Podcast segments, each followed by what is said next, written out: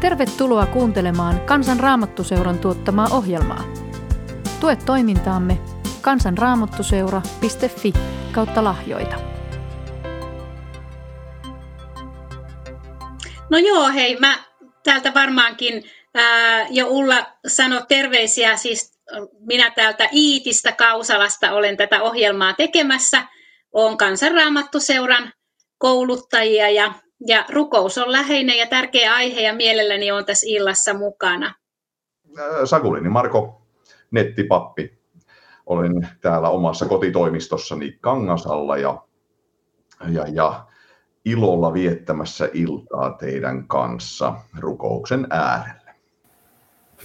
Mä oon Kujan päälle ja edelleen aika uusi tulokas Kansanraamattuseurassa, jossa aloitin vuoden alusta ja, ja tuota, kouluttajana olen ja Ja tota, kiva olla tässä teidän kanssa iltaa viettämässä Raamatun merkeissä. Eli käydään kierros, että kuka opetti sinut rukoilemaan? Aloitatko, Kristiina? Joo, no voin mä aloittaa. Kyllä mä, kyllä mä ajattelen, että mun isä, isä on opettanut mut rukoilemaan. Hän rukoili mun ja mun veljen kanssa, opetti meille levolle lasken luoja, niin, niin kuin niin monille, monille muillekin lapsille Suomen maassa. Mutta sitten mulla oli aina sellainen, isä, isä niin kuin opetti myös sellaisin omin sanoin rukouksen. Me rukoiltiin siinä siis, ää, et, se alkoi jotenkin näin, että hyvä Jumala siunaa pientä Karja ja pientä Kristiinaa. Ja sitten lueteltiin sukulaisia ja sitten se rukous päättyi ja kaikkia maailman ihmisiä, aamen. Eli, eli tämä oli niin kuin mun iltarukoussettini ja sitten mulla oli rukoileva isoäiti, Jo, joka, jonka kainalossa tykkäsin aina pikkulapsena nukahtaa. Ja hänellä oli pitkät rukoukset, mutta hänellä oli niinku sellainen, mä sanoisin vähän tämmöinen erikoisuus, että hän rukoili virren sanoilla. Ja mulla on joitain sellaisia lempivirsiä, jo, joita mä en edes oikein niinku raski ehdottaa laulettavaksikaan. Yksi on tämä: Jeesus matkakumppani on mulla ristin tiellä. En mä lapsena ymmärtänyt siitä oikein varmaan mitään, että mitä se tarkoittaa, mutta, mutta mun isoäiti rukoili sitä rukousta. Siis ei laulanut, vaan, vaan rukoili niiden virren sanoin. Ja, ja, ja jotenkin musta tuntuu, että hän rakastutti mut Jeesukseen sit ihan lopullisesti. Mitäs sulla, Marko? Mulla omat vanhemmat on opettanut rukoilemaan, eli iltarukousperinne on ollut meillä hyvin vahva niin, että se levolle lasken luoja, niin siinä oli isällä ja äidillä pikkusen eri sananmuodot ja niin tota, se oli oma hauska piirteensä, mutta se, ei ollut, se oli meidän kakkosiltarukous, ykkösiltarukous oli sellainen, mitä ehkä, olen löytänyt sen netistäkin, mutta se oli itselle hyvin rakas. Minä kiitän päivästä tästä, joka hetkestä kiitän sen ja uskon turvassa Herran, yö mulla on rauhainen. Eli se... Tuossa kun rupesin oikein googlailemaan, niin huomasin, että kyllä se on ollut muuallakin käytössä, että ei se ollut vain meidän perheen rukous, mutta se tuntui hyvin omalta. Ja myöhemmin on tullut, että muistan ne hetkiä, että on pyytänyt vanhemmilta sitten, että hei, luetaan nyt ilta, iltarukoukseksi isä meidän rukous. Ja onko se sitten kirkosta tarttunut tai jotenkin se on niin kuin, tuntunut jotenkin tärkeältä ja hyvältä rukoukselta, mutta sillä tavoin se on jäänyt se tapa, että joka ilta oli iltarukous ja se tuntui orvolta, että piti huutaa ja isä ja äitiä, jos he unohti, että tulla lukemaan meidän kanssa iltarukouksen. Miten te määrittelisitte, kun joku kysyy sitä, että, että mitä se rukous oikeastaan on? Ja, ja kun tuossa lähdettiin noista lapsuuden ajatuksista, niin miten teillä matkan aikana niin kuin se ymmärrys ja käsitys rukouksesta on muuttunut? Mä koen, että aika paljon on rukous muuttunut, mutta kuvittelen, että se kulkee ehkä melko semmoista tyypillistä linjaa, että kun lapsena, lapsena rukous on ollut nimenomaan hyvin usein sitä pyytämistä, vaikka juurikin toistin tärkeimmän iltarukouksen ja eihän siinä oikeastaan pyydetty mitään, se oli kiittämistä ja luottamista, mutta siitä huolimatta se rukous on jollain tavalla aina lapsena näyttäytynyt, että se on vähän niin kuin isältä ja äidiltä pyydetään asioita tai joulupukille kirjoitetaan toivelahjalista ja kyllä mä niin kuin ihan aikuisikään asti olen tunnistanut itse sen tämmöisen joulupukin toivelahjalista rukouksen, että se on se moodi, jolla tehdään asioita, että se, nyt tarvittaisiin jotain, nyt pyydetään sitä Jumalalta ja sen tyyppinen. Se, mä oon siitä, minun rukouselämä on kasvanut hirveän paljon siihen äm, se ei ole mennyt semmoiseen niin kuin yhteydenpitoon. Mä oon yrittänyt, että vaimon kanssa kun pidetään iltarukous, mä oon koittanut, että silloin mä rukoilisin jotenkin niin, että mä puhuisin Jumalalle niin kuin puhuisin kenelle tahansa ihmiselle. Se, siinä se mun mieli ei vaan vielä ihan niksahda, siinä on vaikea keksiä, mitä sitä sanoisi kaikki tietävälle, jotain semmoista yllättävää, että niin, mitä hän ei tiennyt, että nyt täältä tulee, mutta silti mä oon koittanut sitä ajatusta viedä et, niin kuin itsessäni eteenpäin. Mä juttelen Jumalan kanssa, vaikka en itse kuule hänen ääntään muuten kuin Jumalan sanassa. Ja sitten vielä se, mun rukouselämä on jotenkin löytää motivaationsa siinä, että jostain syystä se on joku jännä mekanismi, että Jumalan maailma pyörii rukouksella, vaikka minä en osaa selittää, mitä silloin tapahtuu. Läheskään aina ainakaan minun toiveet toteudu, mutta jostain syystä rukous pyörittää Jumalan maailmaa, ja se on mulle antaa motivaatiota siitä, että rukoilla pitää. Lea, miten sun matka on kulkenut? Kyllä se on muuttunut hirveän paljon vapaammaksi koko rukous siitä. Siitä aukenee sellaisia syvyyksiä. Se on jännä. Se on ihan pohjaton juttu. Että aina kun luulet, että hei nyt mä tajusin jotakin, niin aina pääsee syvemmälle ja syvemmälle. Ja löytää uusia maisemia. Se on ihan mieletön semmoinen löytöretki. Ja tota, juuri kun luulet, että okei, tää, tää on nyt niinku se viimeinen vastaus, niin ei oo. Lisää löytyy. Siis se, mä tunnistan tuosta, Marko, mitä sanoit, että lapsena se oli semmoinen, että pyytää paljon. Kyllä mä edelleenkin pyydän paljon, mutta sano, sanoja on vähemmän. Ja enemmän on semmoista olemista Jeesuksen kanssa. Ja, ja tuota, ihanaa. Ihanaa se on. Ei ole helppoa aina. Joskus on tosi raskasta, mutta tota, ihanaa. Kristiina. Joo, kyllä mä ajattelen, että elämässä on yleensäkin ja on rukouselämässäkin erilaisia vaiheita ja aikoja, että ihanaa, että se voi muuttaa muotoaan, eikä tavallaan jää jumittamaan johonkin, johonkin vanhaan kaavaan, vaan että kyllä se on semmoinen elävä, el, elävä suhde, toi suhde Jeesukseen ja, ja sen, sen myötä myös rukous on sellainen, että mä niin kuin itse ajattelin, että ehkä viime vuosina mulle sellainen aika merkittävä niin kuin omassa rukouselämässä on ollut, kun me kouluttajat opetetaan tätä, tätä äl kymmenen, tämmöistä evankelioivaa ja rukoilevaa elämäntapaa. Ja, ja, ja siinä on niin kuin se ajatus jotenkin se, että, että missä ikinä mä liikun, missä ikinä mä kuljen, niin mä voin olla ikään kuin tämmöinen salasiunaaja.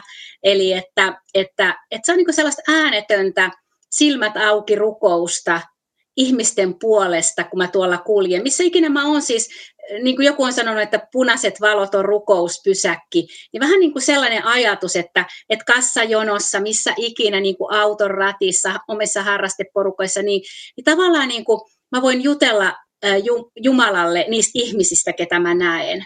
Ja mä ajattelin, että se on yksi tapa rukoilla, siis mun mielestä se ei ole todellakaan ainut tapa, eikä, eikä se kuvaa niin kuin koko rukouselämää, mutta jotenkin, että Että, että kun puhutaan jatkuvasta rukouksesta, niin kyllä se on tuonut mun rukouselämääni jotenkin sellaista uutta näkökulmaa siitä, että ei ole tavallaan sellaista joutoaikaa tai että mitähän mä nyt tekisin, kun että, että jotenkin aina voi rukoilla.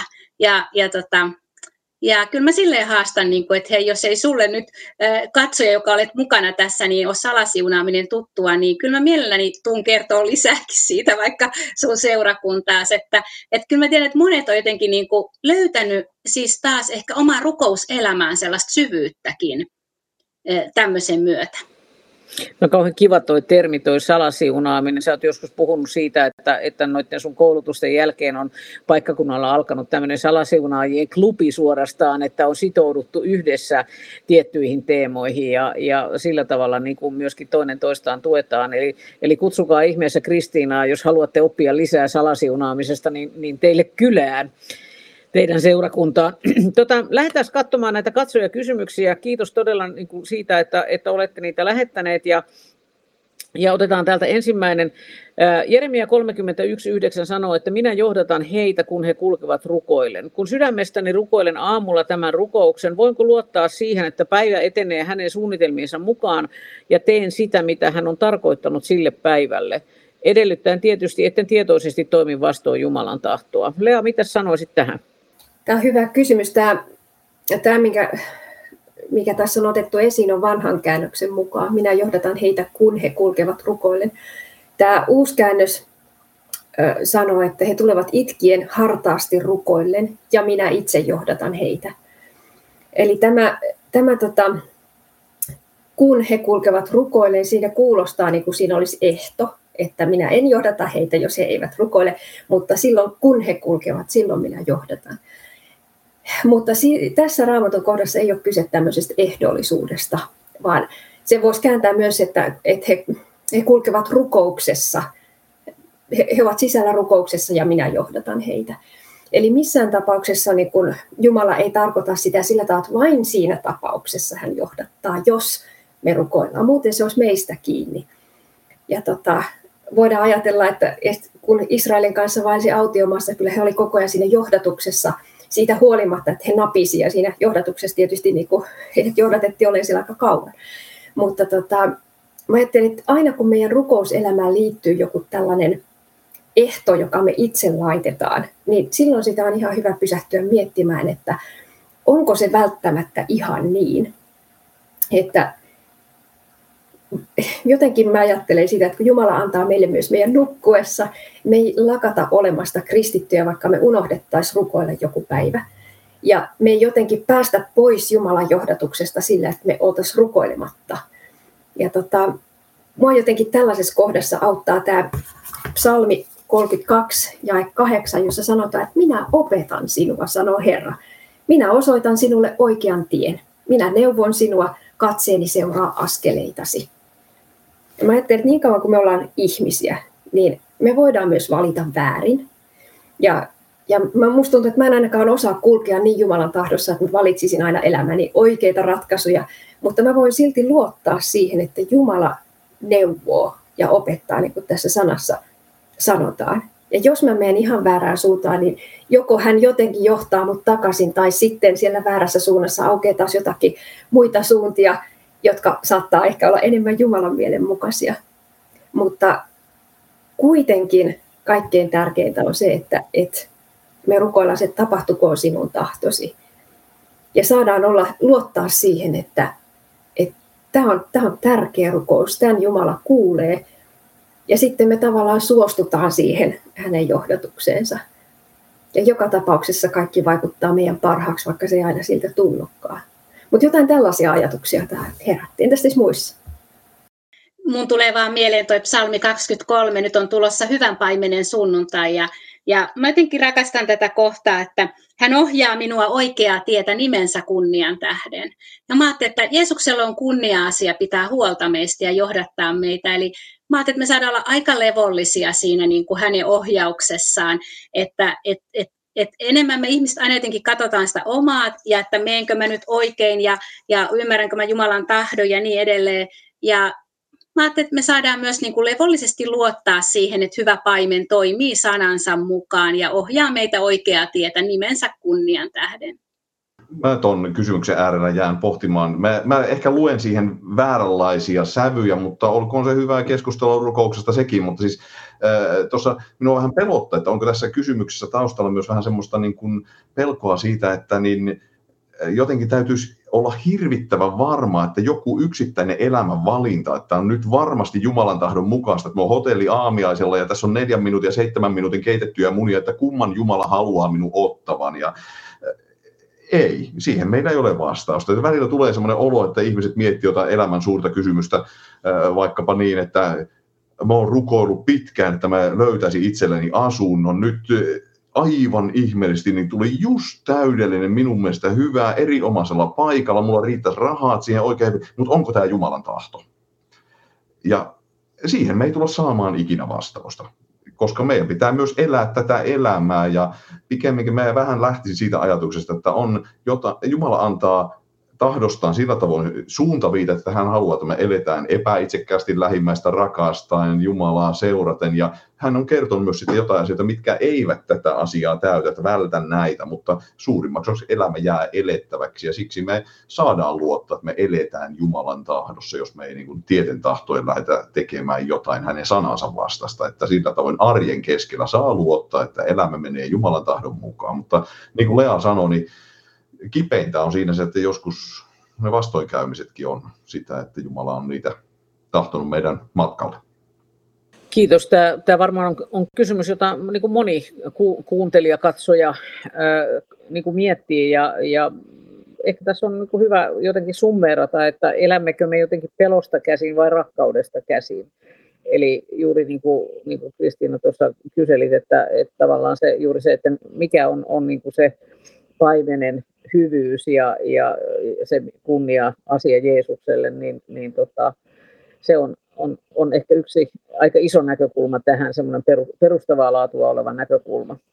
No itse asiassa, Lea, sä tuossa tota, kommentoit vähän, vähän tota, sä käytit sanaa tapahtukoon sinun tahtosi, ja me tiedetään niin kuin se, että, että sehän on myös semmoinen sana, joka löytyy sieltä Isä meidän -rukouksesta, ja, ja, ja meillä on kaksi, Raamatussa kaksi erittäin käytettyä rukousta, Herran siunaus ja Isä meidän -rukous, ja, ja, ja totta kai siellä on paljon rukouksia, koska siellä on psalmien kirja, ja, ja siellä on muitakin rukouksia, joita me voimme siteerata ja, ja opetella ulkoa, mutta nämä kaksi on nyt tietenkin ne, jotka, jotka niin kuin usein ajatellaan, että ne ovat niitä valmiita rukouksia. Ja sitten on ne, ne semmoiset vapaamuotoiset rukoukset, joissa me kerromme kaikista mahdollisista asioista. Ja, ja sitten joskus niin kuin tuntuu, että näitä asetetaan ikään kuin vastakkain. Mitä te ajattelette tästä? Voiko olla tämmöinen vastakkainasettelu? Onko jotkut to- rukoukset arvokkaampia kuin toiset? Ja, ja onko niin, kuin niin että, että tietyllä tavalla rukoilemalla Jumala varmasti kuulee?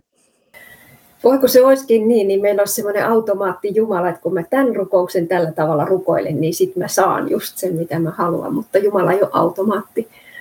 Hän on Jumala. Mutta siis onneksi Jeesus on antanut tuon Isä meidän -rukouksen meille. Onneksi on sellainen, koska siinä on oikeastaan kaikki. Ja se on tavattoman turvallinen rukous. Ja samoin Herran siunaus, ikivanha turvallinen rukous. Että mä itse näen, että missään tapauksessa näissä ei pitäisi olla minkäänlaista vastakkainasettelua, että valmisrukous olisi jotenkin parempi tai huonompi kuin vapaarukous. Et molemmat on tärkeitä, molempia saa käyttää. Joskus elämässä voi olla sellainen vaihe, että vain se toinen näistä toimii omassa elämässä, tai sitten haluaa käyttää sitä. Toimiminen on väärä sana. Mutta tota, tämä Isä meidän -rukous, se sisältää kaiken. Ja mun yksi ystäväni kertoi hyvän esimerkin, että kun hän oli pohti, että pitäisikö hänen lähteä papiksi, ja meni pohtimaan sitten oman pappinsa kanssa tätä asiaa, ja, ja päättivät rukoilla yhdessä, niin tämä vanhempi pastori ei sitten siinä sanoittanutkaan sille, että Herra ohjaa, ohjaa tätä ja johdata, ja selkeä vastaus, vaan hän rukoili ainoastaan Isä meidän -rukouksen. Ja tämä mun ystäväni, joka siis nykyisin on pappi, niin muistaa sen aina, että miten hyvä ja turvallinen rukous se oli, koska siinä häntä ei johdateltu mitenkään. Ja se oli samalla semmoinen, että siinä oli, siihen sisältyi kaikki, se tapahtukoon sinun tahtosi. Mielettömän vahva rukous. Mites Marko ja Kristiina?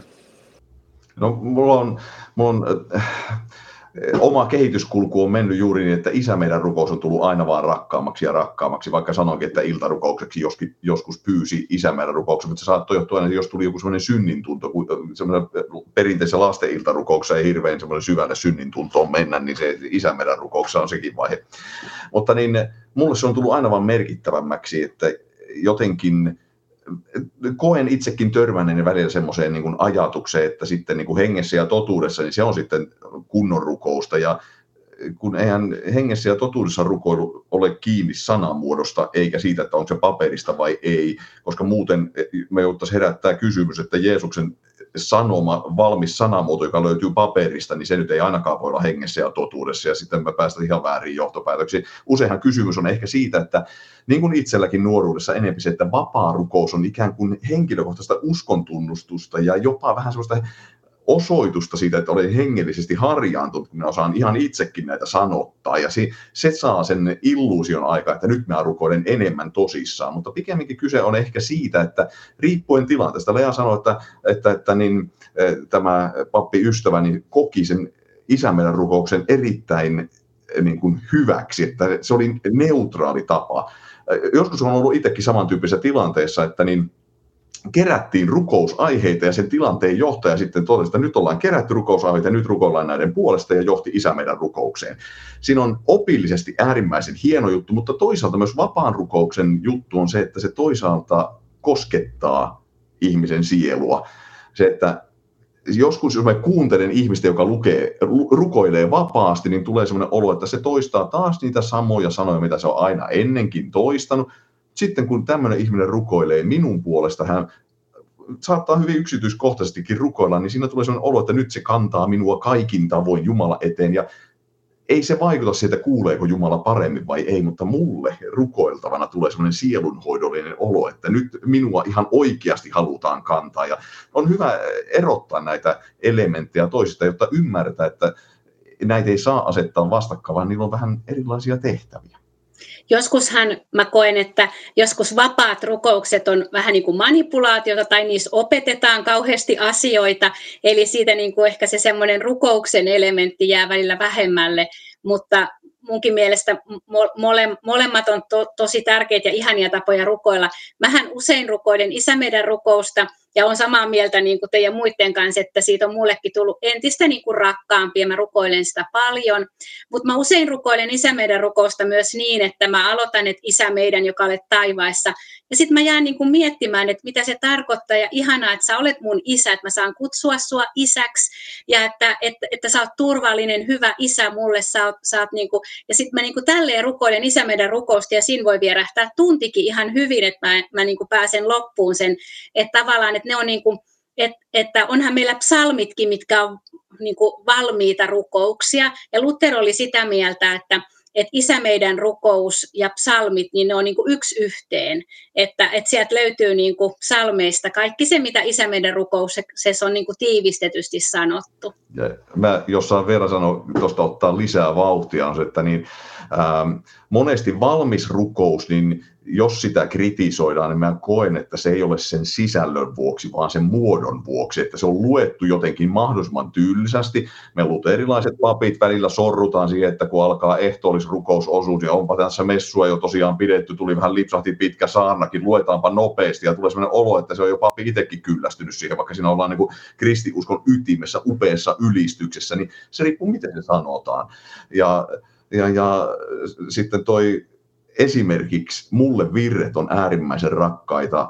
Mä olen hirveän huono sanotusten kuuntelija. Mulle musiikki on useimmiten melodioita ja harmoniaa, mutta virsien kohdalla sinne on kiteytetty aivan jäätäviä rukouksia välillä. Ja se, siinä mielessä virsikirjaa kannattaa käyttää rukouskirjana, niin kuin Kristiina sanoit siitä. Niin se, nehän on valmiita rukouksia ja niihin on upeita sanamuotoja jätetty.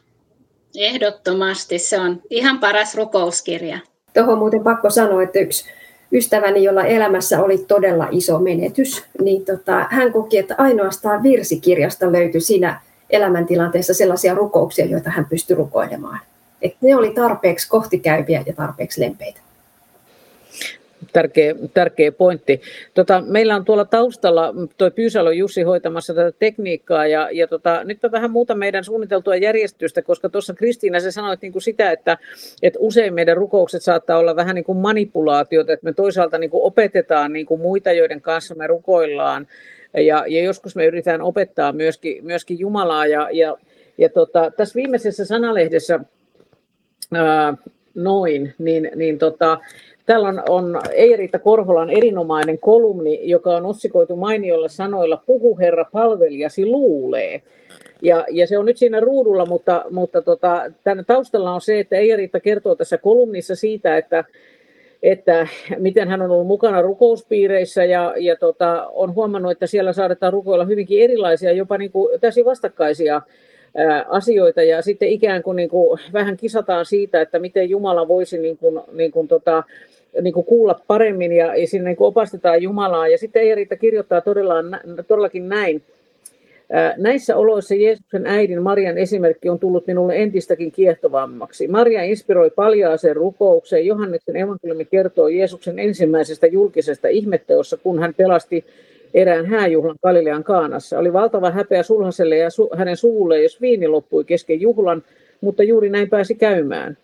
Maria ilmoitti pojalleen yksinkertaisesti ongelman. Heillä ei ole viiniä. Hän olisi tietenkin voinut ohjeistaa Jeesusta tarkemminkin ja listata usean erilaisen ratkaisuehdotuksen kriisiin.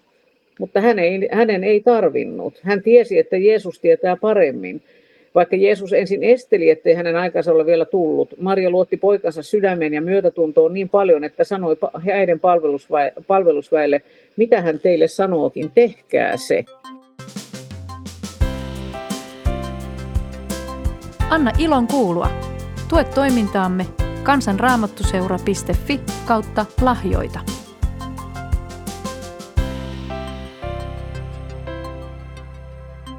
Mitä ajattelette niin kuin tästä Eija-Riitan niin kuin kolumnista? Tänään, kaikki näinsä suosittelen, lukekaa se ihmeessä Sanalehdestä. Jos teille Sanalehteä vielä tulee, niin tilatkaa se, koska siellä on erittäin hyvää opetusta muun muassa rukouksesta. Ja siellä on, on joka lehdessä myös rukouspalsta, jossa on rukousopetusta. Mutta tämä ajatus, että, että siis Maria olisi voinut niin kuin ohjeistaa Jeesuksen. Ja se on aika niin kuin luonnollistakin, että äitihän usein ohjeistaa poikaansa, että miten sun nyt pitää toimia ja, ja mitkä olisi nyt hyvät ratkaisuvaihtoehdot. Ja, ja mielellään valitsee jopa tämä ratkaisuvaihtoehto.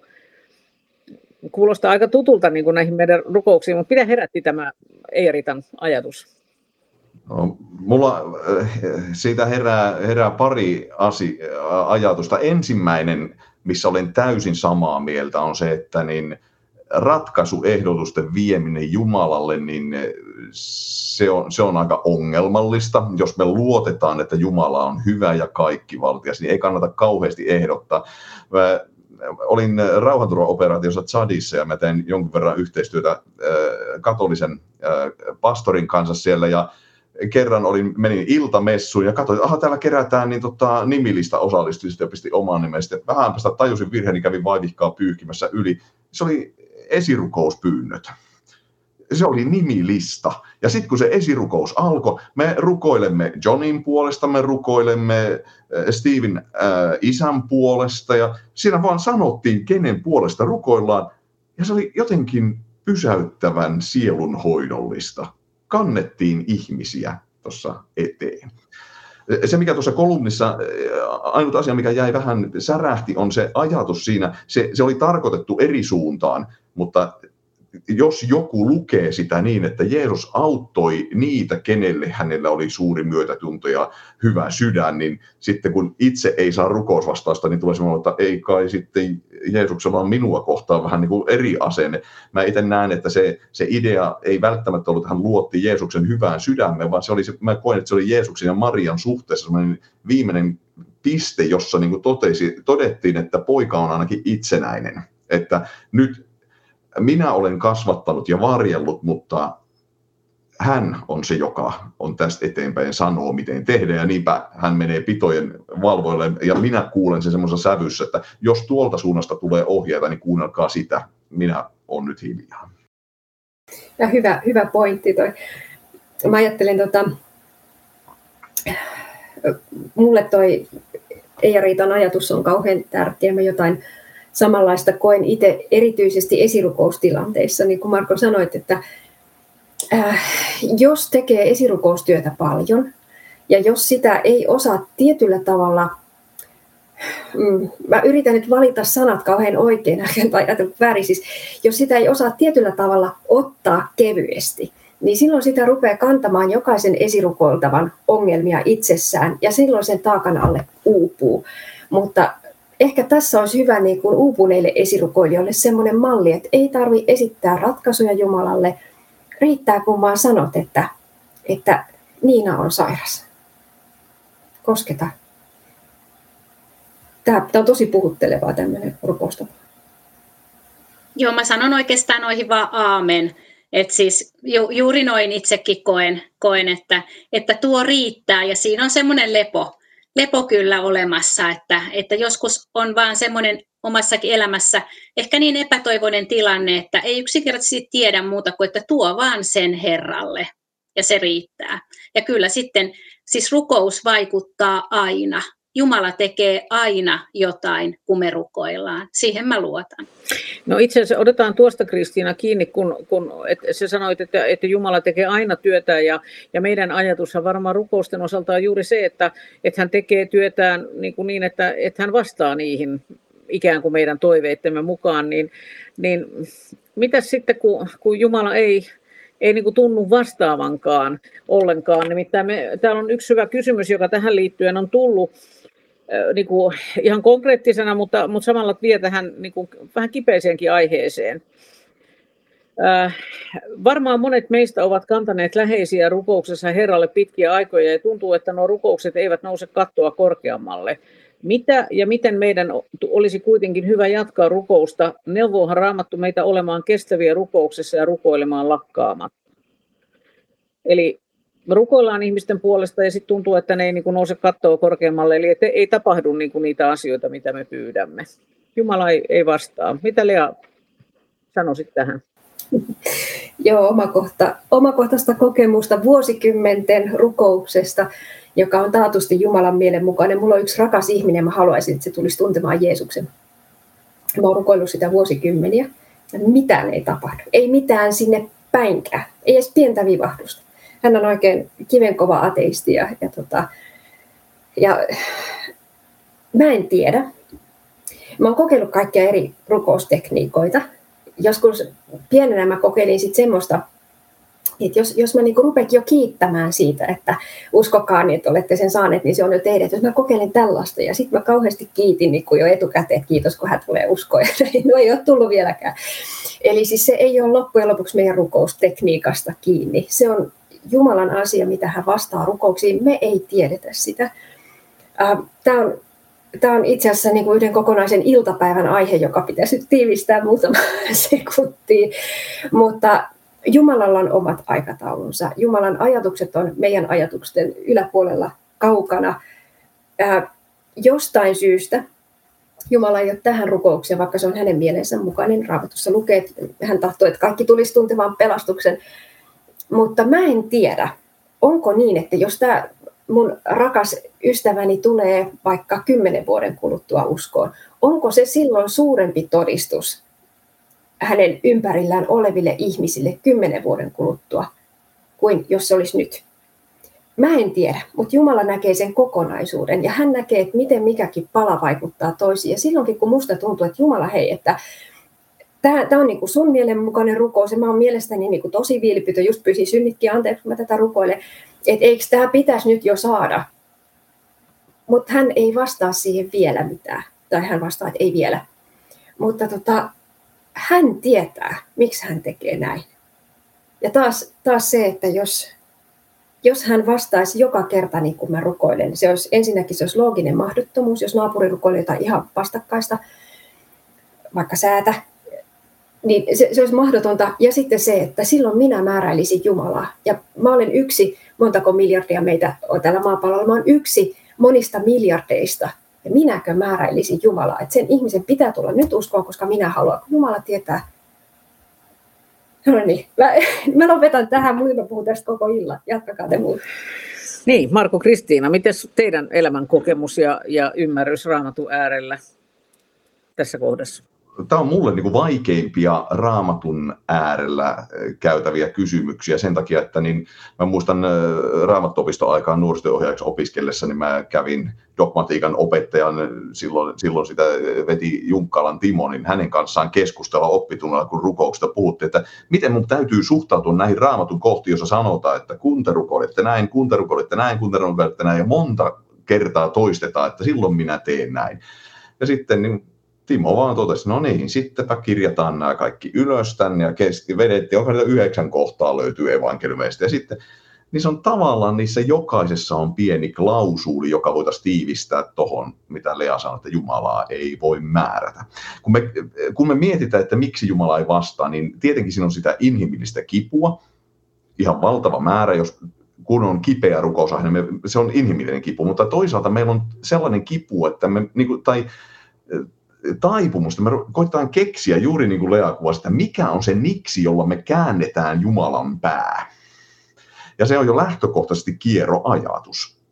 Se, Jumala tekee niin kuin Jumala haluaa. Me voidaan niin kuin ed- sen, sen kanan ja sen kolumnin äärellä sanoa, me voidaan esitellä niitä asioita ja todeta, että näin se on. Ja, kun, ja sitten Jumala toimii niin kuin haluaa. Ja mä on y- yksi semmoinen iskulause, mitä on itse niin kuin pohtinut tai joskus jopa ääneenkin sanonut, on se, että risti ei väisty rukouksella. Jeesuksen risti ei väistynyt. Paavali oli saanut pistimen lihaan, sehän sanoi, että hän on kolmesti rukoillut, mutta Jeesus oli sanonut, että minun armo riittää sinulle. Ja ikään kuin meillä on asioita kannettavana, koska meidän täytyy rukoilla. Jumala toimii niin kuin toimii. Ja meillä on Raamatussa esimerkit siitä, että sanotaan, että toisaalta Jumala tietää jo kaiken, ennen kuin pyydättekään. Ja toisaalta Jeesus kertoo vertauksia, että niin kuin leski menee väärämielisen tuomarin luo ja saa sen tuntemaan, että kohtaan se repii multa silmät päästä, niin tälleen täytyy rukoilla. Ja sen opetuksen loppuun Jeesus sanoo vielä aivan järjettömän niin kuin rajut sanat. Mä luen sen. Huomatkaa, noin ajatteli väärämielinen tuomari. Tottahan sitten Jumala hankkii oikeuden valituilleen, jotka päivin ja öin huutavat häntä avuksi. Hänkö viivyttäisi apuaan? Että kun päivin ja öin olet jatkanut huutamista, niin viipymättä Jumala auttaa. Ja tässä on semmoinen jo Jumalan aikataulujen paradoksi. Mä en malta olla kertomatta tähän yhtä esimerkkiä, mutta tosiaan Raamattu on täynnä henkilöitä, joille Jumala ei ole vastannut heti. Ja sitten mä mietin, että myös se, että kun, kun Jeesus vangittiin ja Maria sai kuulla siitä, siitä, niin totta kai hän, vaikka ei sitä Raamatussa meille kerrota, totta kai hän on äitinä rukoillut, että Jumala pelasta Jeesus, tee jotakin. Ja Marialle vastattiin silloin ei, koska Jeesus joutui ristille. Ja sitten vasta myöhemmin hän nousi kuolleista ja näin poispäin, että et, et tavallaan selvisi se, että minkä takia Marialle siinä vastattiin ei. Siis tämä on niin mun veikkaus, että hän rukoili näin, mutta mun mielestä se on ihan looginen veikkaus. Mutta siis tämä, mä jouduin pappina tähän aika tiukkaan testiin, kun mun lapset, kun oli vähän nuorempia, niin ne kuuli tämän, että mitä ikinä pyydätte minun nimessäni, niin sen... sen senhän teille antaa, ja sitten, että mistä kaksi yhdessä sopii maan päällä, että rukoilee, niin sen saavat. Ja lapsi tulee silleen, että äiti, onko tämä totta? Arvasin, että nyt sieltä tulee jotain. Ja sitten mä sanoin, että joo, eihän mä voi sanoa muuta kuin pappia tässä ollaan. Ja, ja sitten sit tämä lapsi oli, että niin, mä lähden nyt siskonkaan rukoilemaan yhdessä meille hevosta. Ja mä ajattelin, että no niin, mä en halua meille hevosta. Eli mun täytyy nyt ruveta kauheasti rukoilemaan, että ei hevosta meille, Jeesus, mä en halua hevosta. Miten Jeesus vastaa rukoukseen? Siellä kaksi vilpitöntä lasta haluaa hevosta meille, ja, ja sitten yhtä vilpitön äiti haluaa, että ei missään nimessä mitään hevosta. Mikä se on se looginen ratkaisu? Puolikkaalla hevosella kukaan ei tee mitään. Onneksi Jeesus on mulle vastannut tähän mennessä kyllä, mutta että joskus me, meillä on, niin kun, vaikka me ei tiedetä, niin meillä on tällaisia loogisia ristiriitoja, ja sen takia Jumala vastaa meille ei, tai ei vielä. Kristiina, sä oot kuunnellut pitkään. Mitä ajatuksia sulla tähän Jumalan? Vastaa, vastaako Jumala? Tai kun ei tunnu, että hän vastaa. Mä ajattelin, että tämä on tosi kipeä, kipeä asia monille. Että, äm, it, itsekin on tietyllä tavalla tällaisessa, tällaisessa rukousvastauskriisissä parhaillaan, että, että on, on asiaa, jonka puolesta rukoilee ja tietyllä tavalla tilanteet menee vaan huonompaan suuntaan ja Ja voi niin kuin hyvin ymmärtää niin kuin tämän tuskan tälläkin kysyjällä, kysyjällä ja, ja yleensä se ajatus siitä, niin kuin, että kun Jumala ei tunnu vastaavan. Ja mua on niin kuin muutama ajatus itseäni, missä mä roikun kiinni. Yksi on se, että Jumala ei ole meille tilivelvollinen. Ja, ja mä ajattelin, että Jumala on niin, kuin niin suuri. Hän, hän ei ilmaise itseään tällaisissa tilanteissa aina kovin selvästi. Ja, ja me jäädään niin kuin ihmettelemään, että... Et, et, miksi ei mitään näytä tapahtuvan? Mä oon, mä oon lukenut tuota Johanneksen evankeliumin yhdestoista lukua, missä, missä tota Lasarus kuoli. Ja, ja, tota, ja, ja, ja tässä on niin kuin muutama kohta, joita mä kertaan. Täällä niin kuin, kun Lasaruksen sisarut lä- lähetti Jeesukselle sanan, että rakas ystäväsi on sairaana. Niin, niin tota, ja Jeesus sanoi, että ei tämä tauti ole kuolemaksi, vaan Jumalan kunniaksi. Se tuo julki Jumalan pojan kirkkauden. Sitten sanotaan, että Jeesus rakasti Marttaa, hänen sisartaan sekä Lasarusta. Ja mä ajattelin, että tämä on lähtökohta. Et mä oon nyt niinku kipeässä tilanteessa itsekin. Mä rukoilen itkien, mä huudan, mulla ei aina sanoja kataista, mä huudan suoraa huutoa. Mutta tämä on se lähtökohta ja mä uskon, että Jeesus rakastaa mua ja niitä, kenen puolesta mä rukoilen. Ja, ja sittenhän tämä tilanne tässä menee niin, kuin niin pahaksi, että, että Lasarus siis ehtii kuolla. Ja sitten Jeesus niin kuin sanoo nämä sanat ihan vaan jotenkin niin kuin kylmän rauhallisesti. Teidän tähtenne olen iloinen, etten ollut siellä. Tämä vahvistaa teidän uskoanne. Ja, ja mä niin kuin pätkän vertaa nyt ajattelin, että mun uskoa vahvistaa tämä, että Jumala ei vastaa mun rukoukseeni. Mutta mut jos Jeesus itse sanoo niin, että teidän tähtenne iloitsen, että olen ikään kuin myöhässä, näytän, että en tule ajoissa paikalle, näen, että en ajoissa, niin kuin, tuntuu siltä, että hän ei ajoissa vastaa mulle tai, tai jotain, niin mä luotan siihen, että teidän tähtenne olen iloinen. Ja, ja mä, niin kuin, mulla ei ole niin kuin muuta mihin tarttua. Eli mä jatkan rukousta, mä itken, mä rukoilen, mä pyydän, että Jeesus nyt jo tulisi, koska tilanne on niin, kuin niin vaikea. Mutta, mutta mä jotenkin, niin kuin, että et, et oikeasti, että et Jeesus rakasti Marttaa, Mariaa ja Lasarusta. Hän, hän rakastaa meitä. Hän on, hän on hyvä Jumala. Ja, ja tämän kanssa niin kuin mun, mun on elettävä. Ja, ja mä saan niin kuin purkaa, purkaa ne tunteet kuitenkin aidosti, että jos Herra olisit ollut täällä, niin näin ei olisi tapahtunut. Ja tässä niin kuin ristiriidassa ja paradoksissa mä joudun elämään, elämään ja, ja niin kuin hapuilemaan sitä, että Herra, Herra että mi, miksi näin. Ja sitten sit vielä niin kuin tässä Johanneksen evankeliumin kuudennentoista luvun, ää, niin Jeesus sanoo niin kuin näin, että tekin tunnette nyt tuskaa ja niin edelleen, mutta sinä päivänä te ette kysy minulta mitään. Eli siis tulee päivä, jolloin mä en enää kysy, että miksi. Miksi sä viivyt, miksi sä sallit meidän perheelle tai meidän elämään tällaisia asioita. Ja mä jotenkin ajattelin, että ihanaa, että se päivä on tulossa, jolloin munkaan ei tarvi enää kysyä, että miksi Herra et tule, miksi viivyt. Joku on tuon Raamatun kohdan äärellä sanonut tällä tavalla, että, että rakastaako Jumala tai rakastaako Jeesus odotuttamista. Ja, ja se on jännä, jännä kysymys ja, ja se on sitten varmaan niin kuin myös jollakin lailla osa vastausta, koska useinhan me tietysti ajatellaan, että sen vastauksen täytyisi olla juuri niin kuin se, mitä me, me toivomme. Että me, tavallaan se kysymys myös ehkä varmaan tässäkin sisältää niin kuin sen, että mikä se vastaus on ja, ja mikä on sitten sen milloinkin minkäkin aika. Mutta kiitos Kristiina tuosta, mitä jaoit, koska, koska siinä, oli, oli, siinä oli syvää viisautta ihan meille kaikille, kaikille tässä kohdassa. Tota, tämä on kipeä ja vaikea asia ja, ja sitten samalla kuitenkin Kristiina hienosti toi ton, että se peruslähtökohta, että hän kuitenkin rakastaa ja, ja siihen sen tarrautuminen. Ja tähän liittyy nyt oikeastaan, että kun puhutaan sitten hänestä, niin, niin, niin meillä on lähetetty myös kysymys niin kuin siitä, että Et, et, et ketä nyt oikeastaan niin kuin pitäisi rukoilla? Et, et täällä kysyjä sanoo sitä, että hän on välillä niin kuin solmussa sen kanssa, että rukoillako Jumalaa vai Jeesusta. Ja että kun Jeesus opettaa Raamatussa, että et, et isää lähestytään rukoillen. Ja sitten Jeesus lupaa, että et, et mitä me pyydämme häneltä niin Jeesuksen nimessä, niin sen me saamme. Liitytään vähän samoihin asioihin. Eli pitäisikö nyt lähestyä niin kuin isää sekä poikaa rukouksessa pojan nimessä, ja, ja tässä kysyjä sanoo, että et, et kun tätä niin kuin alkaa oikein miettiä sillä niin kuin järjellänsä, niin sitten tulee jo vähän sellainen olo, että alkaa pelätä rukoilevansa väärin. Ketä me rukoillaan, ja, ja, ja onko tässä nyt nimenomaan niin, että on syytä myös pelätä rukoilevansa väärin? Mitäs Marko? Lähdetään siitä, että pelätä ei tarvitse. Ja, ja Raamattu tarjoaa meille niin paljon vaihtoehtoja, että sieltä voi valita mieleisiä jo ihan sillä tavoin. Meillä on yksi ainoa Jumala, joka on ilmaissut itsensä kolmessa persoonassa. Ja jos oikein ruvetaan kikkailemaan, voidaan sanoa hienon teologisesti, että meidän täytyy rukoilla isää pojan kautta pyhässä hengessä.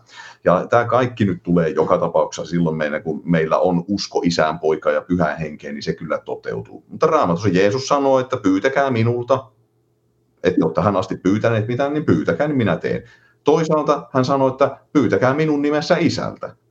Ja hän myös sanoi, että hän itse rukoilee isää.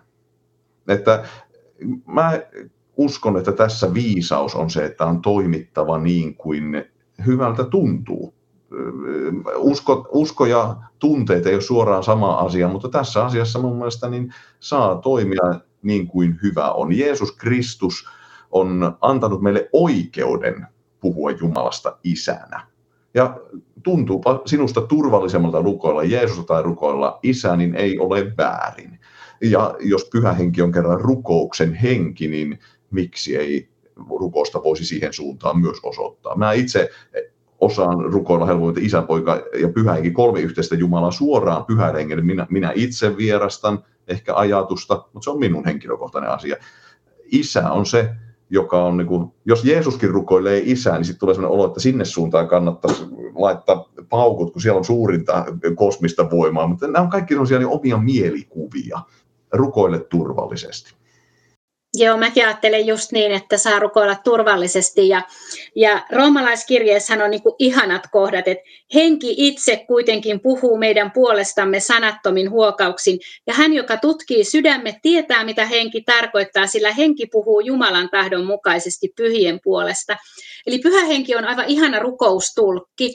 Että jos me niin kuin rukoillaan jotenkin vähän oudosti tai nyt va- sit jotenkin niin kuin osoitetaan tämä nyt jollekin kolminaisuuden persoonalle, joka ei kuuluisi hänen alueeseensa, niin, niin siis pyhä henki on niin kuin tällainen ihana rukoustulkki. Mä niin kuin ajattelin, että hän todellakin niin kuin puhuu Jumalan tahdon mukaisesti pyhien puolesta, ja tiet, että Jumala tietää, mitä henki tarkoittaa.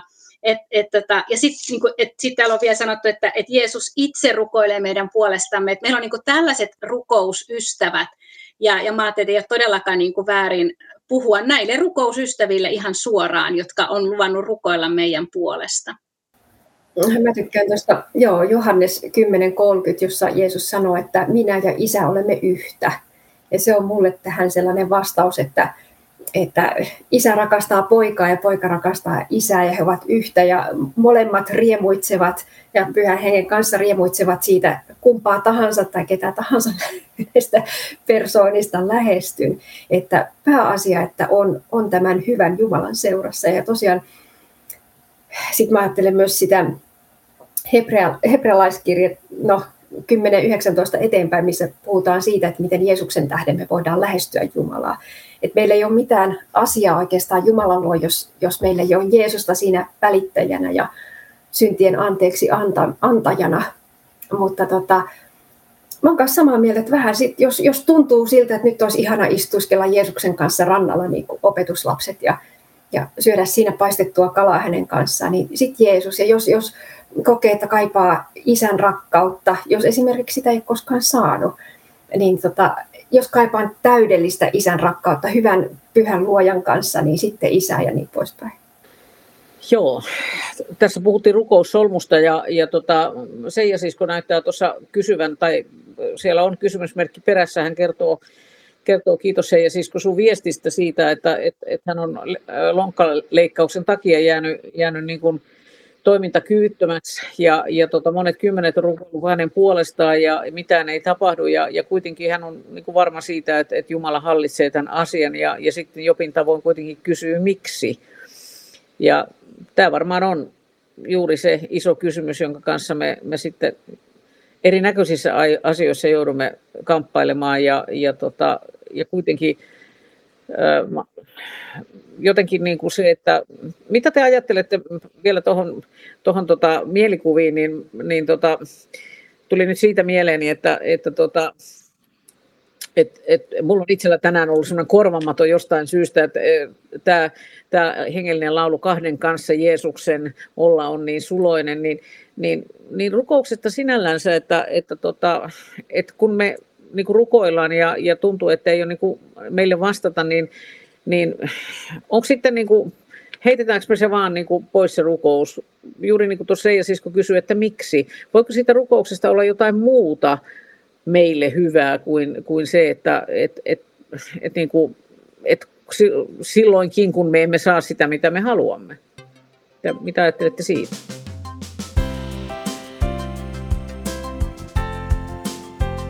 Anna ilon kuulua. Tue toimintaamme kansanraamattuseura piste fi kautta lahjoita. Niin, kyllä mä ajattelen, siellä Markus kolmosessa, kun Jeesus kutsui opetuslapset, niin, niin hän kutsui heidät olemaan kanssaan. Ja kun mä opetan tota L kymmenen elämisen tapaa, niin kyllä mä aina ensin puhun tästä olemisen tavasta. Ja, ja kyllä mä ajattelen, että kyllä se on niinku kuitenkin omassakin elämässä siis, mä saan niin kuin aidosti kysyä tota miksi-kysymystä, mä saan itkeä sitä kohtaloani ja sitä, että tuntuu, että rukouksiin ei vastata, mutta, mutta, mutta mä niin kuin ajattelen, että, Et, et olkoon kaikki niin kuin se vetämässä mua lähempään ja syvempään yhteyteen Jeesuksen kanssa. Että, et, että jotenkin, että oikeasti niin kuin siinä Paimen psalmissakin, kun ensin Daavid kirjoittaa, että hän vie, hän johtaa. Ja sitten siellä pimeässä laaksossa yhtäkkiä Daavidin puhuttelu muuttuukin, että sillä sinä olet minun kanssani.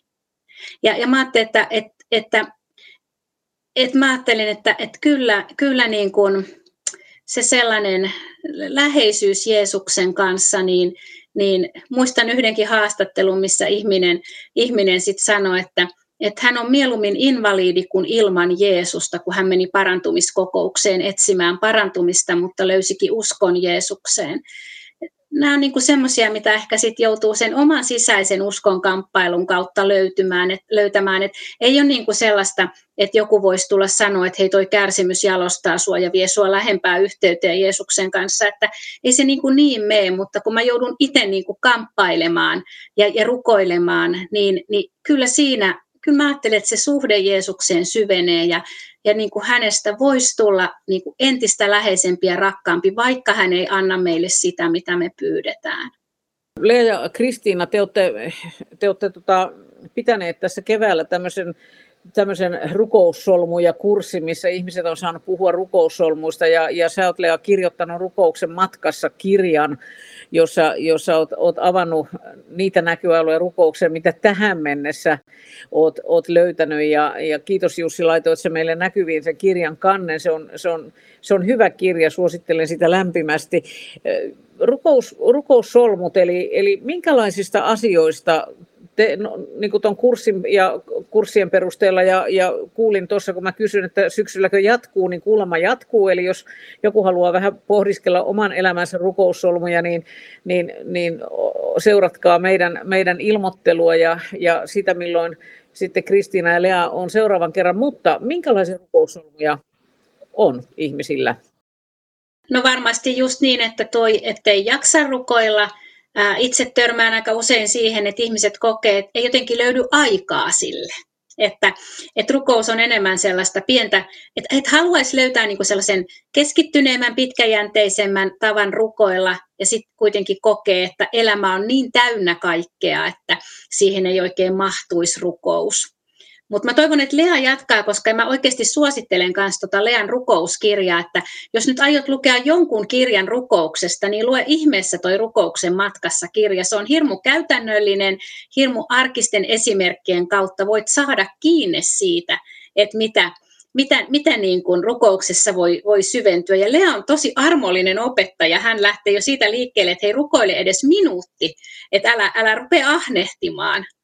Vaan, vaan niin kuin totuta itseäsi pikkuhiljaa rukoukseen. Ja jos tänään unohtuu, niin älä, ruko, älä rukoile huomenna kahta minuuttia, että, että älä kerää rukousta. Vaan, vaan tota, ja mä ajattelin, että se on niin kuin hyvä lähtökohta, että se ei ole suoritus, vaan se on sit sitä olemista Jeesuksen kanssa.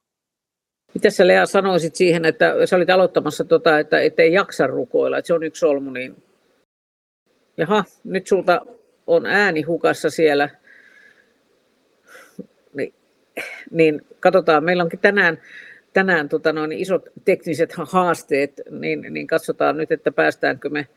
me. Mutta tota, mitäs, Marko, odotetaan toi Lean vastaus myös, mutta mitä sä ajattelet niin kun rukoussolmusta, että, että kun ei jaksa rukoilla, niin, niin mitä sä siihen heittäisit? Mä en ehkä ota siihen jaksamiseen, niin kun se, se ei tunnu semmoiselta, niin kun, se ei ole omakohtainen solmu ollut itsellä. Mulla on pikemminkin tämmöinen tekninen ongelma, mikä nyt on tässä niin jalkautunut meidän tähän lähetykseenkin, mutta niin siis, siis mulla on ollut hyvin looginen ongelma. Mulla on niin kuin rukouksen ongelma on näyttäytynyt tietyllä tavalla loogisen, niin kuin logis, loogisena ongelmana, ajatuksena, että toisaalta sanotaan, että kuullaan kaikkia, toisaalta käsketään huutaa ja luvataan paljon, ja sitten tulee sellainen olo juuri, että no, no mikäs näistä nyt oikein sitten täyttyy, ja, ja, ja niin kuin aikaisemmin just äsken oli se kysymys siitä ajatuksesta, että mitä hyötyä rukouksesta on, vaikka jos ei saa niitä vastauksia, onko jotain hyötyä, ja tämä on ollut tietyllä tavalla minun solmu, ja se, se on lähtenyt aukeamaan jotenkin sillä tavoin, että tai esimerkiksi siinä, että kun Raamatussa kerrotaan, että ylösnoussut Jumalan poika astuu ylös taivaisiin iso, isän viereen ja rukoilee. Siinä ei välttämättä ole kyse tiedon välityksestä. Et siinä täytyisi Jeesuksen infota, mitä tuolla maan päällä tapahtuu, kun isä ei oikein tajua. Kyse on siitä, että Jumalan maailma pyörii rukouksella, jos isän ja pojan välillä on rukousta. Niin vaikka mä en osaa sitä selittää, vaikka tapahtuu minun mielen mukaisesti päinvastaisia asioita, niin joku täällä Jumalan maailmassa pyörii ja siksi rukousta tarvitaan. Ja se on mulle ollut semmoinen niin kuin avain minun solmun aukomiseen. No Lea, kokeillaan, saadaanko mä sun ääni kuulumaan sieltä? No, kuuluuko nyt? Mä kiteytän tosi nopeasti sen. Eli siis, ja, jos ei jaksa rukoilla, niin siinä on usein kysymys siitä, että pitäisi löytää tasapaino sen suhteen, että on itselleen lempeä ja sopivan itsekurinen. Rukous vaatii sekä lempeyttä että jonkin verran itsekuria, ikävä kyllä. Ja tämän balanssin löytäminen on, on sitten oikeastaan jokaisen oma asia, mutta jos se keikahtaa pelkästään jompaan kumpaan toiseen, niin sitten sit se tasapaino ei ole hyvä ja silloin se rukous vaikeutuu. Joo, meillä tulee kiitos noista viesteistä. Saatte kommentoida ihan, siis tosi kiva, että kommentoitte tuossa just äh, joku, äh, ei mitään joku, anteeksi, Pirkko on, on löytänyt sen, että bussimatkat on hyviä kohtia, kohtia niin kuin rukoilla ihmisten puolesta, niiden, jotka on siellä bussissa ja, ja, ja tota, muidenkin puolesta ja, ja, tota, ja tämä, että et, tota, et, ja kiitos Kaisu kiitoksista. Meille, me jatkamme vielä hetken aikaa, vaikka kello alkaakin olla jo kahdeksan, nimittäin tota, mm, me saatiin, saatiin tota kysymys myöskin, myöskin, se oli siellä kommenttikentässä ja otan sen täältä.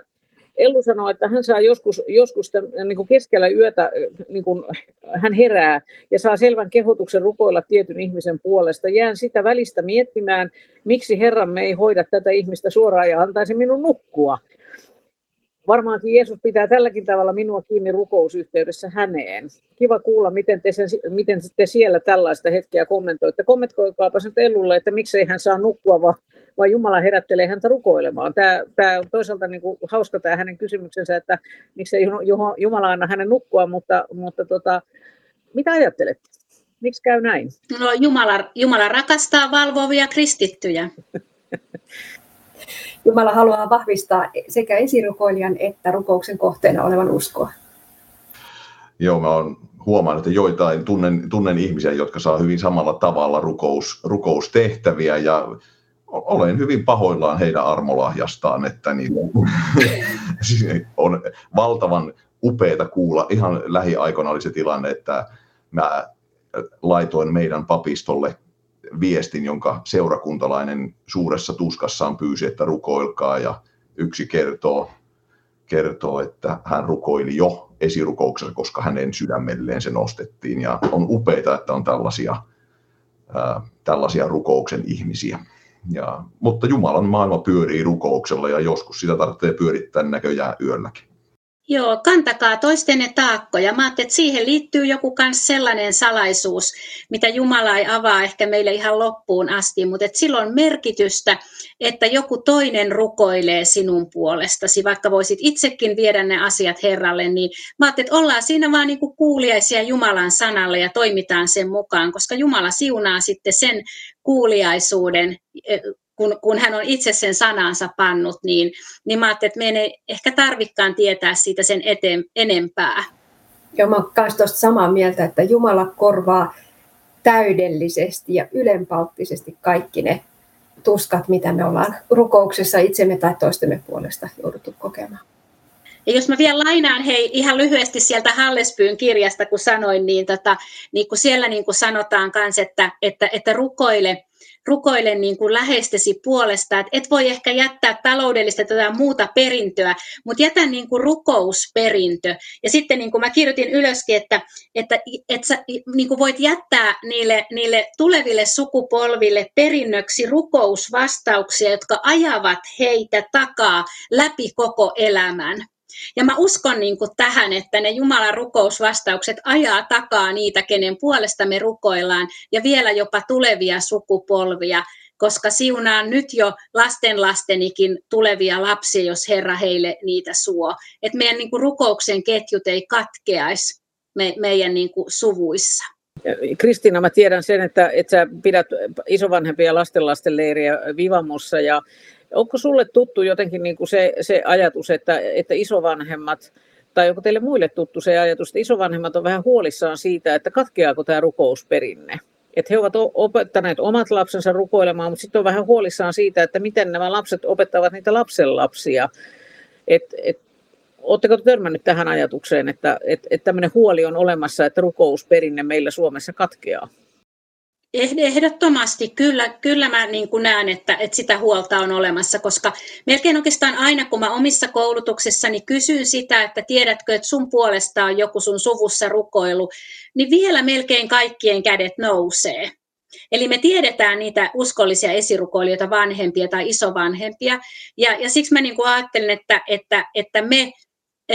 Vaikkei meillä olisi omia lapsenlapsia, niin hei, otetaan meidän rukous, rukous tota, sydämeemme naapureiden lapset ja, ja koulut ja, ja, ja päiväkodit ja muut. Eli että et kuitenkin me niinku kannettaisiin rukouksessa lapsia ja rukoiltaisiin, että et jollain tapaa Jeesus heitäkin pääsisi niinku lähestymään, vaikka omat vanhemmat ei, ei ehkä välittäisikään enää sitten sitä rukousperinnettä, ei edes iltarukousperinnettä siirtää. Että kyllästettäisiin tätä maata rukouksella edelleenkin, se mikä me voidaan. Ja mä ajattelen, tuossa mun tulee mieleen vielä tuosta Ellun kysymyksestä se, että, että voitaisiko me esittää itse asiassa katsojille semmoinen haaste, että, että, tota, että kun meille tulee joku ihminen mieleen niin kuin, niin kuin päivän mittaan, niin, niin, me, niin kuin, siinä ei kauhean kauan niin, niin sanotusti nokka tuhise, kun me hänen puolestaan rukoilemme. Eli, eli siis, että jos me otettaisikin niin kuin vaikka parin viikon ajan tämmöinen toinen ihmisten puolesta rukoileminen ja katsotaan, että mitä siitä syntyy ja, ja tota, jotenkin sellainen, itse asiassa tämmöiset rukoushaasteet, niin, niin tota, ne on tämmöisiä mielenkiintoisia ja, ja toinen toistensa puolesta rukoileminen. Meillähän on sanan koronapaari ja sielläkin varmaan tällä hetkellä ehkä seurataan tätä ohjelmaa, eli, eli Facebook-ryhmä, joka on avoin kaikille, jossa, jossa saa jättää rukouspyyntöjä ja, ja, ja tota, saa sillä tavalla jättää asioitansa ja, ja siellä on kahdeksantuhatta neljäsataa ihmistä on tällä hetkellä suurin piirtein siinä ryhmässä ja, ja, ja siellä sadat ihmiset saattavat aina liittyä rukouspyyntöön ja, ja, ja myöskin niin kuin kommentoida sitä jollakin lailla ja, ja, ja se on, se on yksi mahdollisuus. Ja, ja tota, sitten meillä on toinenkin tämmöinen jännä, jännä apuväline, se on Domini Life, tämmöinen, tämmöinen tota, äh, mobiiliaplikaatio eli puhelimeen tämä appi. Ja, ja tota, jonka myötä voi, voi myöskin olla rukoilevassa. Kristiina, sovittiin, että sä sanot jonkun yhden käytännön asian ihan tuohon. Tohon. Tämän siis voi ladata puhelimeen, eli mennä sinne, sinne tota, puhelin, puhelimen niin kuin appikauppaan, riippuen mikä on sun puhelimen merkki, onko se, onko se Apple tai onko se sitten Android, niin niistä appikaupoista se löytyy ja, ja nimellä Domini Life. Mutta Kristiina, kommentoipas vähän tätä Domini Lifea. No joo, se on vähän semmoinen niin kuin leikkimielinenkin rukoushaaste, haaste, mutta kun meillä nämä kännykät nyt kädessä helposti on, niin miksi en käyttäisi sitä myöskin rukoukseen, että siellähän tätä, kun kerätään tämmöisiä tähtiä, ne vähän niin kuin, vähän niin kuin aarteita taivaaseen, että kun käyt tutustumassa siihen, niin huomaat itse, mutta sitten siellä on niin kuin tällaisia arkihaasteita, eli hyvin yksinkertaisia juttuja, esimerkiksi nyt, että Että, että ole yhteydessä ihmiseen, joka sun mieleen tulee, tai, tai tota, sano rohkaisevia sanoja jollekin lähimmäisellesi tänään, anna hyvää palautetta. Siis tämmöisiä, niin kuin mä ajattelen, että ne on näitä käytännön sovelluksia siihen, miten Paavalikin kirjeissään, kaikissa kirjeissään kehottaa meitä niin kuin olemaan ystävällisiä ja, ja, ja tekemään hyviä tekoja, niin, niin mä ajattelen, että, että se on sitä, mitä me käytännössä tuolla arjessa voidaan havahtua tekemään, ää, ja, ja siihen niin kuin nämä arkihaasteet on jotenkin sellaisia kauhean kivoja uusia oivalluksia. Mites Marko ja, ja Lea, niin koetteko itse, että, että te kaipaatte rukouselämää joskus vähän sellaista niin kuin potkua, että tulee joku tämmöinen konkreettinen rukoushaaste? Mulla on niin paljon rukoushaasteita, että en kaipaa enää yhtään lisää, lisää niitä haasteita, mutta, mutta tota, kyllä siis mä kaipaan rukouselämääni tämän tästä semmoista virkistystä. Et niin kuin psalmissa se peura, joka janoaa vesipurolle, niin se kertoo mun rukouselämästä aika paljon, että mulla on jano. mä toivon, että mun vastaukseni jotenkin niin kuin vedän mattoa tuommoiselta alta, koska mä en kaipaa. Jostain mä oon löytänyt myös sen riemun, että mä toivon, että jos joku kuulija on jaksanut meidän rukouspohdinnat miettiä lä- tai kuunnella läpi miettien, että kun ei ole oikein koskaan hirveästi rukoillut eikä ole sellainen kauhean kaipuukaan. Mä itse olen ollut aina sellainen sananlukija-ihminen.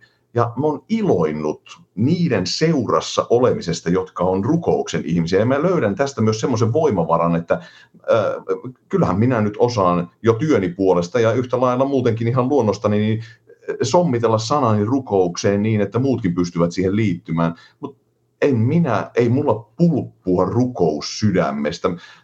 Tulin juuri kertausharjoituksesta kotiin ja mietin, että tulinko mä sinä aikana juuri paljonkaan rukoilleeksi? Mä olin uppoutunut kaikkeen ja joka tapauksessa mä elän siellä kristittynä. Mutta sitten tulen kotiin ja mä tiedän, että niin vaimo on huomattavasti enemmän rukouksen ihminen. Ja mä koen, että siinä on semmoinen synergiaetu, että hänen lähellään minäkin olen enemmän rukouksen ihminen. Ja siis myöskin tämmöistä, me saadaan myös iloita siitä, että rukousten ihmisten rukouksen lähellä ja vaikutuspiirissä me saadaan oppia ja rukoilla, ja me ei tarvitse kokea painetta, että me rukoillaan yhtä paljon. Meillä on erilaisia tehtäviä, mutta rukous on asia, että ei sitä saa niin kuin tieten tahtoen painaa sivuunkaan. Että se on sillä tavoin, että kaikki kutsutaan rukoilemaan. Eikö tämä ole ihan kun näille ihmisille, jotka seuraa tätä, niin he näkevät, että miten erilaisia me ollaan, ja ihan levosta käsin voidaan olla erilaisia rukoilijoita, erilaisia niin kuin, hyvän paimenen lampaita, että et älköön kukaan ottako painetta siitä, että tekee jotain väärin, tai, tai, mutta että hei, kasvua kuitenkin, mä ajattelin, että Jumala meitä kasvattaa armossaan ja meidän hengellisessä elämässäkin niin, niin tota, aika yksilöllisesti Pyhän Hengen kautta. Nyt Marko, pidä tuolistasi kiinni sen tähden, että, että nyt vielä tähän illan loppuun, niin, niin mä pyydän sitä, että Kristiina on tulossa helatorstai ja helluntain välinen aika, joka on kristillisessä kirkossa siellä alussa ollut hyvinkin vahvasti niin kuin rukouksen aikaa. Kerro meille, mikä on tulkoon sinun valtakuntasi maailmanlaajuinen rukoushaaste? No joo, kaksituhattayhdeksäntoista mä, mä kuuluin silloin kirkkohallituksen evankeliumistyön työn toimikuntaan ja, ja tota, me tehtiin tällainen ä, tutustumismatka Englantiin, siellä anglikaanikirkkoon ja, ja muihinkin rukous- ja tämmöisiin jumalanpalvelusyhteisöihin Englannissa, mutta ihan, ihan alkuun me mentiin, tota, ä, men, mentiin sitten tämän arkkipiispa Justin Welbyn Ää, sinne, sinne toimistoon, Lambeth Houseen, ja, ja tota, siellä sitten meille kerrottiin tästä tulkoon sinun valtakuntasi, tämän, tämän piispan Justin Welbyn alulle panemasta tällaisesta rukous- ja evankelioimiskampanjasta, Thy Kingdom Come. Se on saanut siis alkunsa kaksituhattakuusitoista. No mä kuuntelin, kuuntelin sitä, sitä ja, ja, ja mulla niin kuin sydän lämpeni siihen. Ensinnäkin, että, että siis piispa oli nähnyt tärkeäksi ää, jotenkin innostaa ihmisiä tällä lailla niin kuin syventymään hengellisessä elämässä ja varsinkin rukouselämässä. Ja siinä oli oikeastaan kolme koota, jotka, jotka mua innosti. Se, että se rukoushaaste helatorstaina ja helluntain välillä on niin kuin tämmöinen konkreettinen. Siinä on tietty ajanjakso. Se on konkreettinen, sitten se on kansainväliseksi kasvanut, eli, eli niin kuin monissa kymmenissä maissa kristityt rukoilee juuri tähän aikaan ää, näiden yhdentoista päivän tai yhdeksän päivän ajan, sit jos ajatellaan, että mitkä päivät tähän jää väliin, hel, helatorstaina helluntain väliin, niin siinä on yhdeksän päivää, eli tämmöinen novena-ajatus.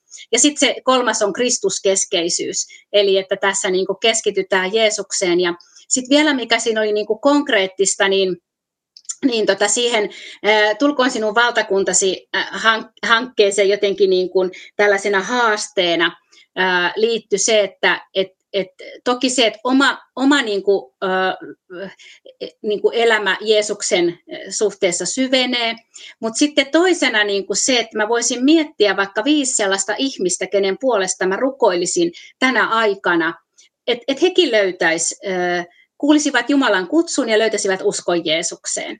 Eli tämmöinen konkreettinen, että rukoile viiden ystäväsi tai perheenjäsenesi puolesta. Ja, ja sitten se kolmas ajatus ehkä on niin kuin se, että, että Pyhän Hengen voimassa niin kuin meistä tulisi vielä ehkä niin kuin tämmöisiä vaikuttavampia Jeesuksen todistajia. Siinä on niin kuin tämmöinen kolme näkökulmaa siinä, siinä tulkoon sinun valtakuntasi ää, kampanjassa. Mutta, mutta minua niin kuin itseni tämmöiset konkreettiset haasteet.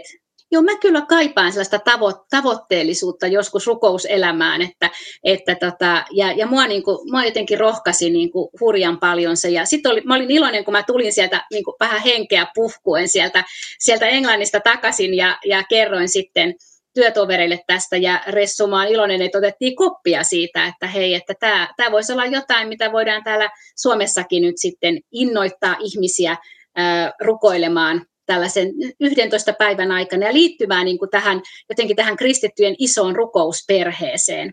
Kyllä, ja, ja kolmatta vuotta ollaan nyt järjestämässä tätä, ja me kutsutaan tänä iltana sinua mukaan tähän tulkoon sinun valtakuntasi rukoushaasteeseen. Marko, sinuakin helatorstaista helluntaihin, ja, ja toi Facebook-seinä on sellainen, jossa tapahtuu sinä aikana. Meillä on myöskin piispat mukana tässä sillä tavalla, että tänä vuonna rukousopetusta on antamassa niin arkkipiispa kuin, kuin sitten, sitten myöskin Oulun piispa Jukka Keskitalo, ja, ja sitten Teemu Laajasalo on, on myös mukana, ja, ja tota, sitten moni muu on, on siellä Facebook-seinällä kertomassa, mitä rukous merkitsee. Eli lähde mukaan.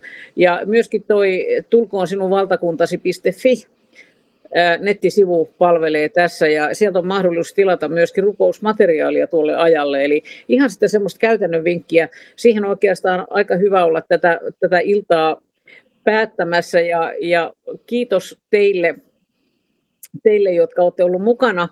Ensinnäkin katsomassa, kuuntelemassa, kommentoimassa. Kiitos hyvistä kysymyksistä, mitä te lähetitte.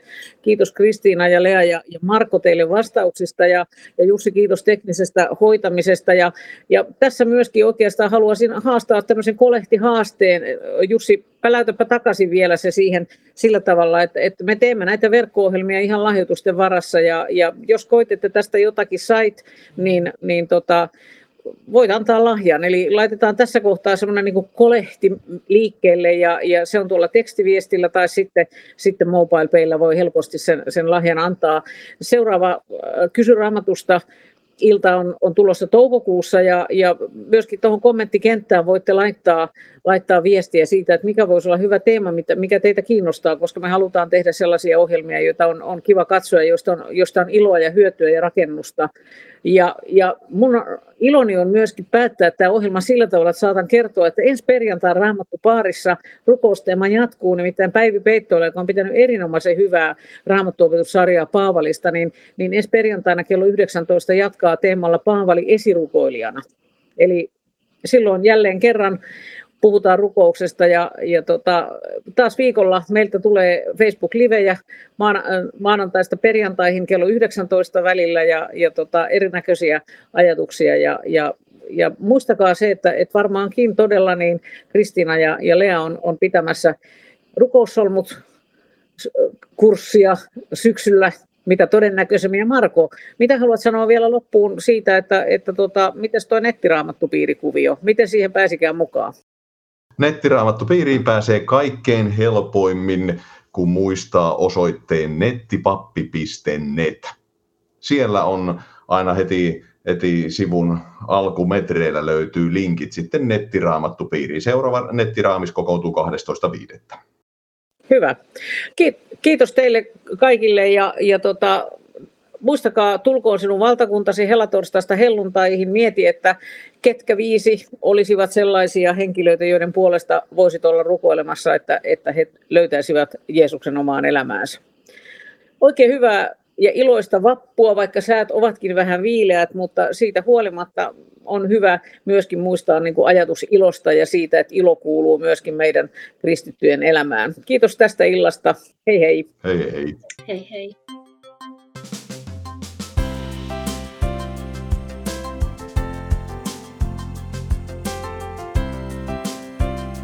Kiitos, että kuuntelit. Tue toimintaamme kansanraamattuseura piste fi kautta lahjoita. Siunausta päivääsi.